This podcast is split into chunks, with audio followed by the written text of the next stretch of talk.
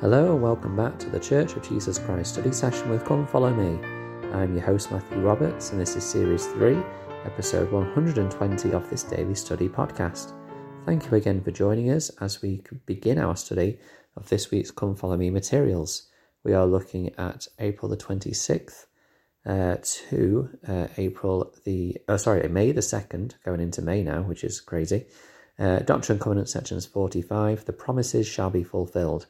Um, and in this section, we talk a lot about uh, the second coming and the signs and the prophecies of that time leading up to that time.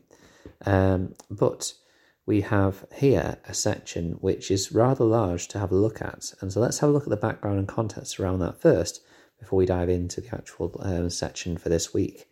Um, now, this, as the Come Follow Me manual explains, comes around the time that the more and more persecution began to appear for the church. Um, it says in the Joseph Smith Papers analysis of this section, quote, uh, that, that it was, quote, during a period when, according to Joseph Smith's history, many false reports, lies, and foolish stories were published in the newspapers and circulated in every direction to prevent people from investigating the work or embracing the faith.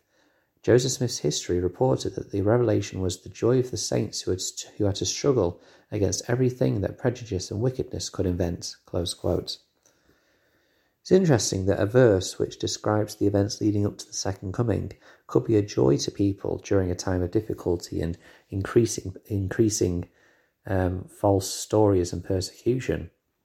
But actually, it makes sense because it, it will highlight a number of difficulties that will arise in the last days, but of course provide a message of peace, hope, and joy that the Saviour would come again and he will come to redeem his people. Um, and that, you know, all that difficulty and hardship would end. Um, so I can see why this would be a message of joy for, for this people, even though when we read the the uh, events leading up to the second coming, we might find some difficulty in that or some fear. Uh, and we talked about that when we looked at Doctrine and Covenant section 29. And I think that Doctrine and Covenants section 29, 45, and 101 um, are great sections to kind of study together along with Matthew 24. Now, um, let's talk a bit about the fact that this relates to very much to Matthew 24 because um, it's interesting that we have once again an experience in the Doctrine and Covenants where this revelation is given in answer to studying and prayer by the prophet Joseph Smith. Um, this around about in March the 7th um, Joseph Smith had been working on the translation of the Old Testament, um, as we spoke about before, and this led to a lot of discussion around about Zion, gathering the people together, and so on, and the and the New Jerusalem.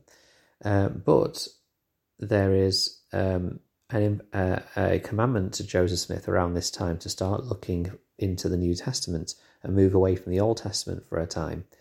It says in the Joseph Smith's analysis, quote, Parts of this text are also found in Matthew 24. Uh, also found in Matthew 24 were among those included in Joseph Smith's later work of revising the New Testament, a project that began the day after Joseph Smith dictated this revelation. Though Joseph Smith's in- inspired Bible revision had focused only on the Old Testament before this time, the revelation instructed him to shift his immediate efforts to the New Testament, saying, Now behold, I say unto you, it shall not be given unto you to know any farther than this, until the New Testament be translated, and in it all things shall be made known.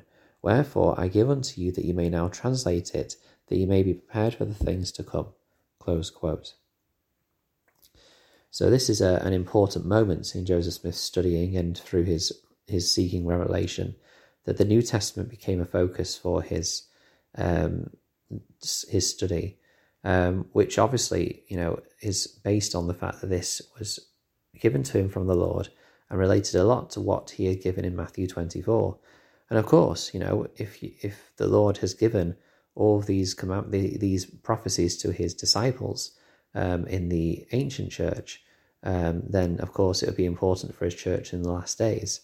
Uh, and so there is some some of the key things he taught from Matthew 24 given in section 45 but it but it gives a bit of a clearer explanation in some cases and an understanding, which for the saints would have been a great um, joy uh, for them to receive that.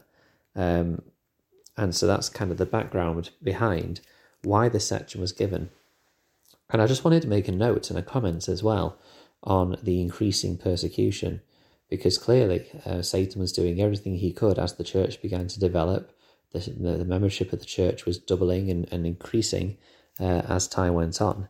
Uh, and so it's no surprise that at this time, when this growth begins, that um, the, the the adversary increases his attacks, and you can see here many false reports, lies, foolish stories, uh, and all these things going on, uh, which would have been a great source of difficulty for these saints. Um, and so this is the kind of the backdrop behind where section 45 is given uh, to hopefully give them a bit of peace and a, hope and an assurance that the Saviour would come one day uh, and you know bring great uh, re- relief uh, to to those difficulties. Of course, as we know, looking back, you know this is not the end of the difficulties, and in fact, you know the difficulties are only just beginning in in many real cases. Um, but as it says in verse one of Doctrine and Covenants, section forty-five, it says, "Hearken, O ye people of my church, to whom the kingdom has been given." Hearken ye and give ear to, ear to him who laid the foundation of earth, who made the heavens and all the hosts thereof, and by whom all things are made which live and move and have a being. And again I say, Hearken unto my voice, lest death shall overtake you in an hour when ye think not the summer shall be past, and the harvest ended, and your souls not be not saved. Um,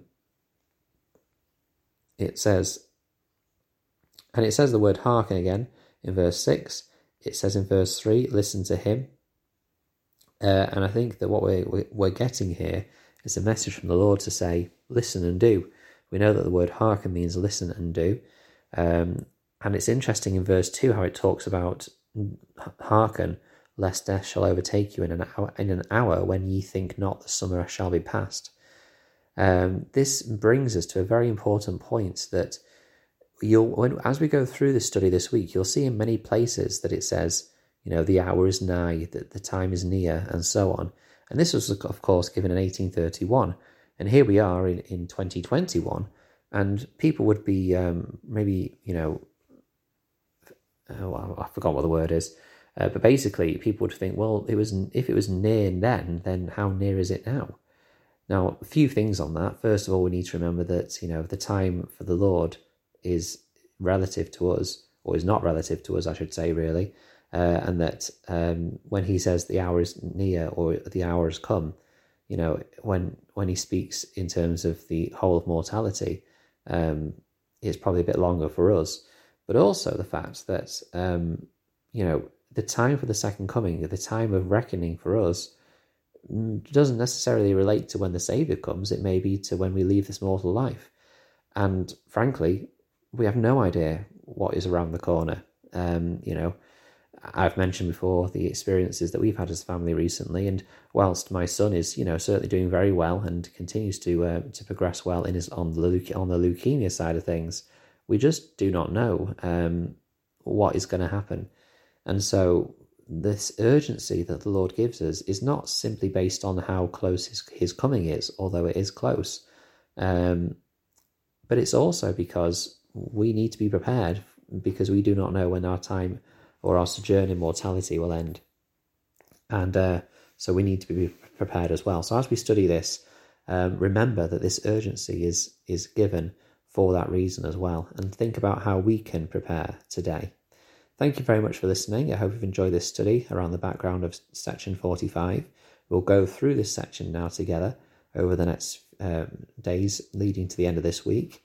Um, please don't forget to study yourself, share what you've been studying on Facebook, uh, either about the Come Follow Me materials or anything else that you study. Uh, it'd be great to see some of your thoughts there. Thank you very much uh, for your time, and until we meet again.